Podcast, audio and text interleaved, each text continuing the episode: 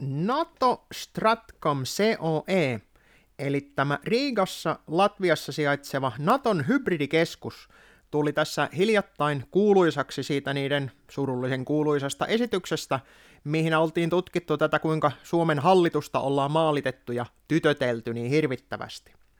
No, tällä porukalla on vissinkin joka keväinen tällainen projekti, missä ne kerää eri asiantuntijoita ja sitten pitävät tällaisia eri paneeleita propagandasta ja tällaisista tiedottamisesta näin yleensäkin, eli ne puhuu tietystikin hybridiuhkista.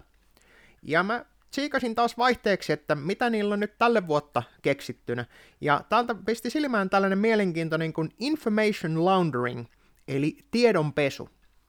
Mä toimii hyvin pitkälle samalla lailla niin kuin voisi kuvitella rahanpesun toimivan. Eli sitä väärää rahaa tai sitä väärää tietoa pitää pestä jollain ja saada se niin kuin kuulostamaan uskottavalta. No, sitähän tehdään tietystikin niin, että tuota, se syötetään valtamediaan, ja sitten kun valtamedia sen kertoo, niin, niin senhän täytyy olla totta, koska niinhän sitä sanottiin. No, Natonhan mukaan sitä tekee Kiina ja Venäjä, ja ei nämä liittoutuneet ollenkaan.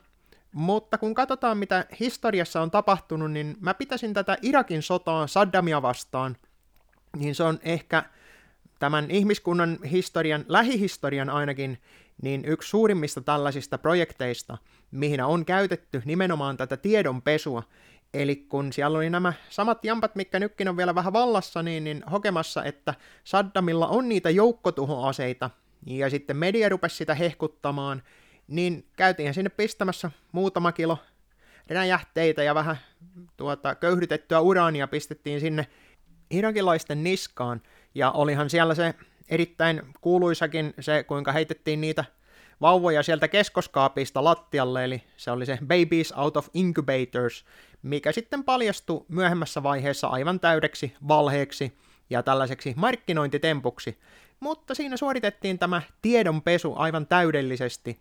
Eli joku porukka syötti valtamediaan tiedon, joka toisti sitä täytenä totuutena, ja sen perusteella käytiin pommittamassa, eli silloin meni kaikki hyvin. No, jos ajatellaan tämä Stratcomi oli tosiaan kolmas päivä helmikuuta, niin tuota, vastaan tuli hiljattain myös tällainen kun 20. päivä helmikuuta, eli muutama päivä sen jälkeen, tällaisessa julkaisussa kuin The Grey Zone, joka on Max Blumenthalin julkaisu, jos joku tietää kuka se on, niin se on sillä selvä. Mutta tällainen tutkivaa journalismia tekevä tyyppi oli saanut vuodettuja tietoja. Ja nyt pitää huomioida se, että nämä vuodetut tiedot saattaa pitää täysin paikkansa, eli ne saattaa olla niitä oikeita tietoja, mutta tässä on aina mahdollista se, että tämä on sitä samaa tiedonpesua myöskin, eli joku muu taho on niin kuin tehnyt tällaisen tiedon, tämän dokumentit, ja sen jälkeen on syöttänyt ne sitten tällaiselle journalistille, joka tietystikin lähtee sitä tutkimaan. Mistä on kysymys? Siitä, että Reuters, BBC ja Bellingcat, jos nämä nimet kuulostaa tutulta, niin ne on ollut tuota brittien uh, ulkomaan, ulkoministeriön vissiinkin niin tuota, ne on tuottanut propagandaa, vuotanut tietoja ja aktivoinut runsaasti eri vaikuttajia Venäjällä ja Venäjää puhuvissa maissa. Mä nyt en hirvittävän tarkasti tätä Blumenthalin artikkelia, joka on todella pitkä, niin, niin puhu, mutta mä laitan linkin siihen, niin saa jokainen käydä itse nauttimassa tästä brittiläisten propagandasta.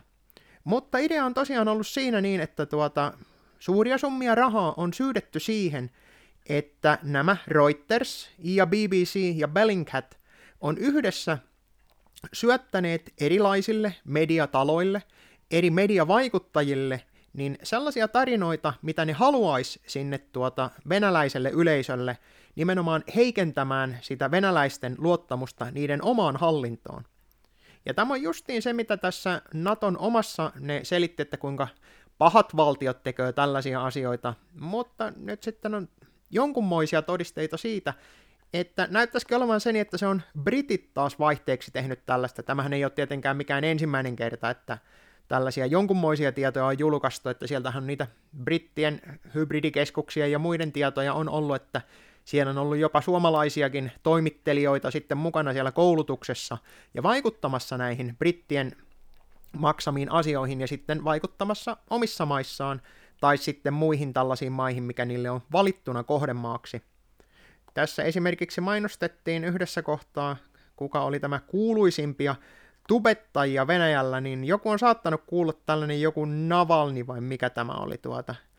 Niin ne on esimerkiksi sille syytänyt jonkun verran rahaa ja auttanut sitä niin kuin tekemään tällaista omaa verkostoaan, eli näitä vaikuttajia, niistähän on puhuttu aikaisemminkin, niin tuota, niille on niin kuin tuettu Venäjällä, joka on Venäjän valtion vastaisia, niin tällaisia toimijoita on tuettu siis brittien toimesta.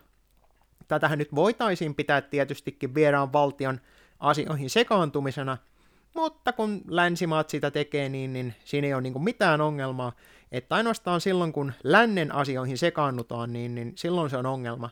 Tosin niin kuin tämä Stratcomin tuota, se tutkimus tästä Suomen hallitukseen sekaantumisesta paljasti, niin eipä siellä niitä ulkomaalaisia vaikuttajia ollut juurikaan ollut, vaan ne oli ihan näitä paikallisia ihmisiä, jotka oli kyrpiintynyt tähän hallintoon.